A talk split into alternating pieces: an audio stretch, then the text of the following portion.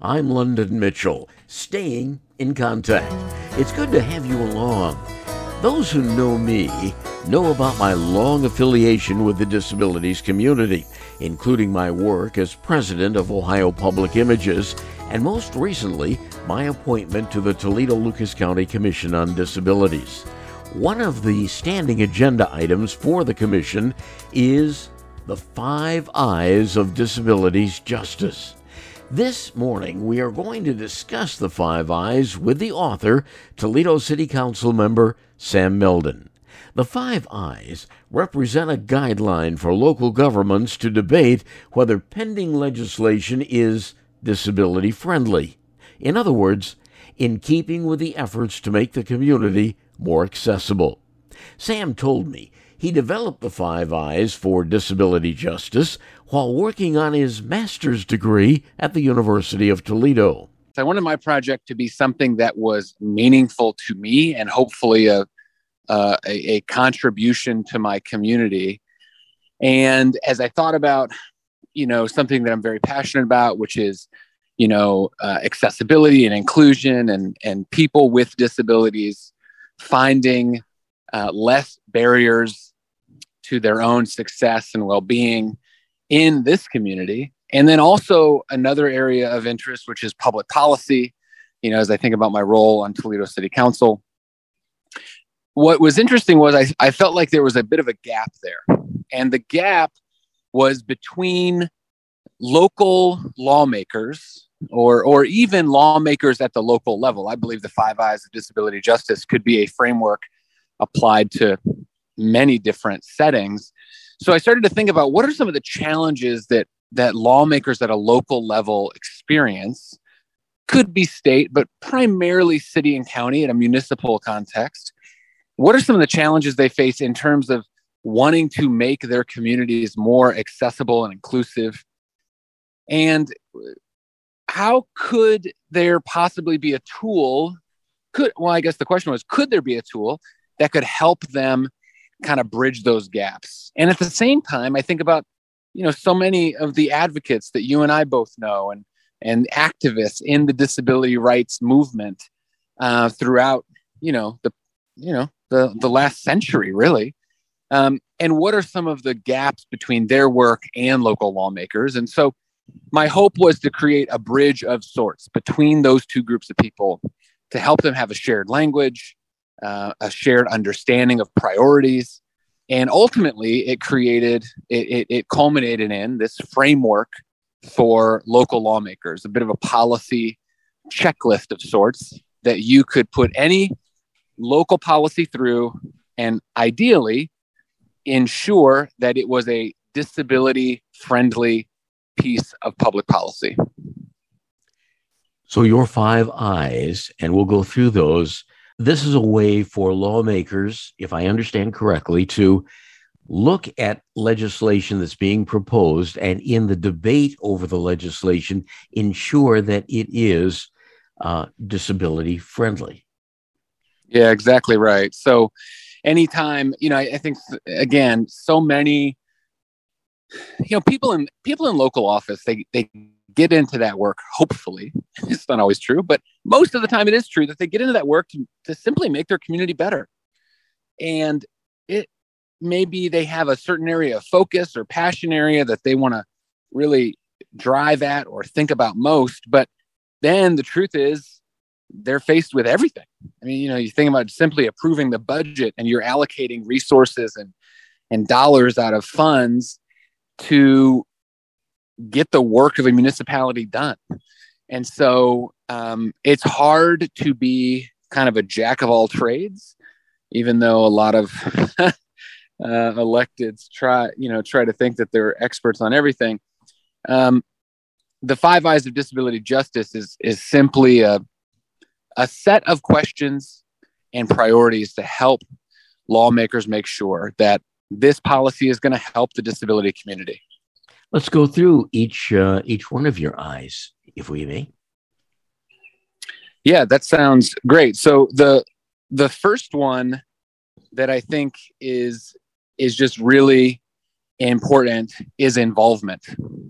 And so as you think about involvement, the the idea this really hits at the mantra of the disability rights movement as i understand it anyway and that is nothing about us without us for any lawmaker to have some concept or idea that they think is going to help people with disabilities um, well you you can't really be sure of that unless you involve people with disabilities in the process and so you think about something that is really particularly interesting to our local Toledo community right now, and that is accessible playgrounds.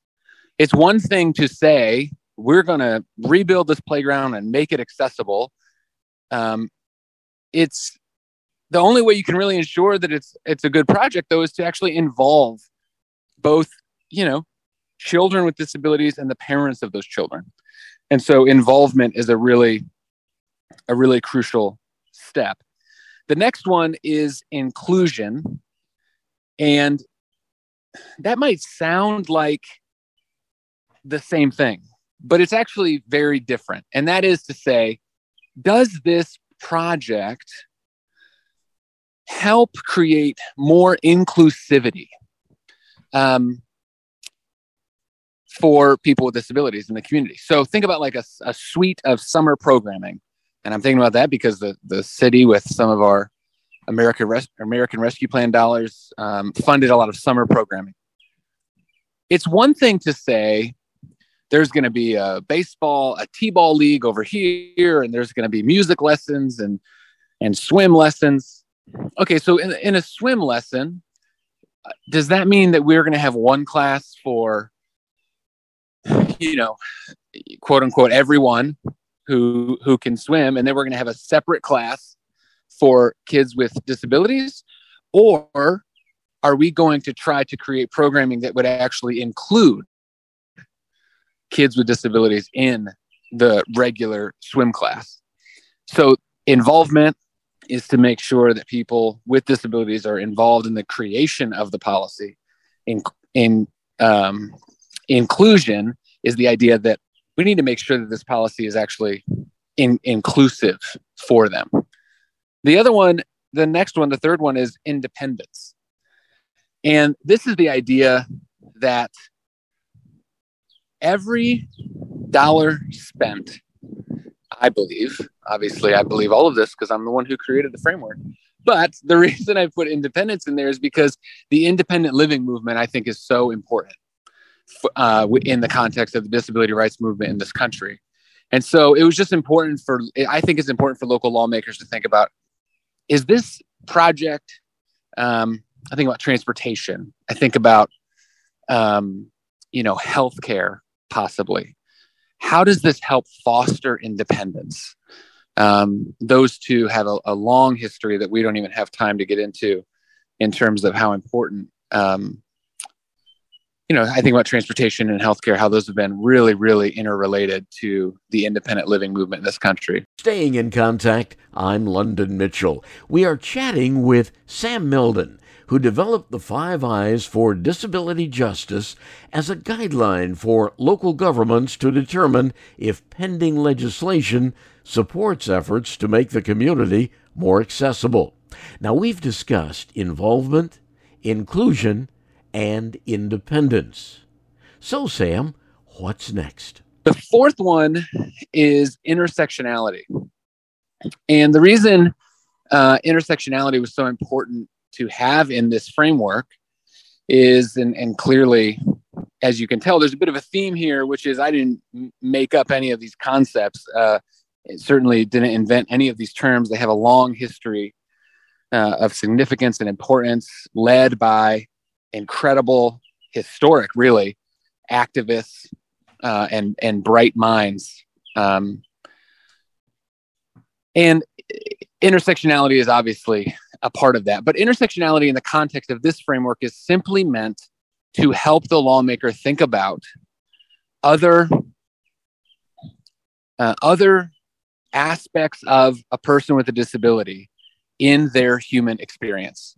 So if it's an issue of healthcare, or if it's an issue of transportation, or if it's an issue of uh, financial well-being, and you're thinking about a person with a disability, you cannot only think about that person through the lens of their disability. You have to think about other aspects of their human experience as well. Um, and there are so many wonderful minds and scholars out there who have tilled this ground. Uh, but I think it's really important at the local level to consider that. Now, I want to make a quick caveat here, and perhaps even an asterisk on the conversation. When you get to the point of intersectionality in this framework, it's important to circle back to involvement. And that might seem uh, maybe confusing, or to some people, might seem like relieving that I'm saying this. But the reason I say it's important is because if you think about involvement on the front end, but then as you get to intersectionality, you haven't quite considered, oh, wait, yeah, I involved people with disabilities, but it was a very homogenous group of people from a ethnicity and racial um, you know aspect. And so you want to think about do we have people of color with disabilities in this involvement uh, in that part of the conversation? So that's it. It's just important as you get to the intersectionality piece to circle back to involvement. And the last one is really for uh, the administrator. It is for the lawmaker and the, the government entity, and that is implementation. Simply to say, uh, th- this this I in the framework is really meant to say we can have all the best ideas in the world, but if we cannot implement them, or if they are too hard to implement, then it's not worth pursuing because it's not going to make a material difference in the lives of people with disabilities within a community. And so that is the the cycle and the framework. It ends with implementation on purpose, um, because that's really the it's kind of the kind of the final step. All right, we have this idea. We've involved people with disabilities. We are confident that it is an inclusive piece of legislation. It's going to increase inclusion in this community. It is in line with the independent living movement does not make people with disabilities reliant upon a facility uh, or a particular uh, system or program. It considers the whole person. It it it keeps in mind the intersections of life that everyone brings in a community, and it's able to be implemented. And so that's the that's the Five I's framework. And I think that to the degree that a local lawmaker thinks about these things, and that activists and and organizing groups can hold them accountable to this uh, policy framework, I think we're going to have more um, more thoughtful and more helpful public policy at the local level.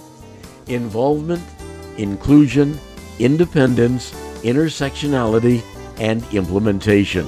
The five I's of disability justice. We'll continue our discussion with Sam Melden next week at the same time. In the meantime, please feel free to reach out to me through my webpage, londonmitchell.news. Have a great weekend.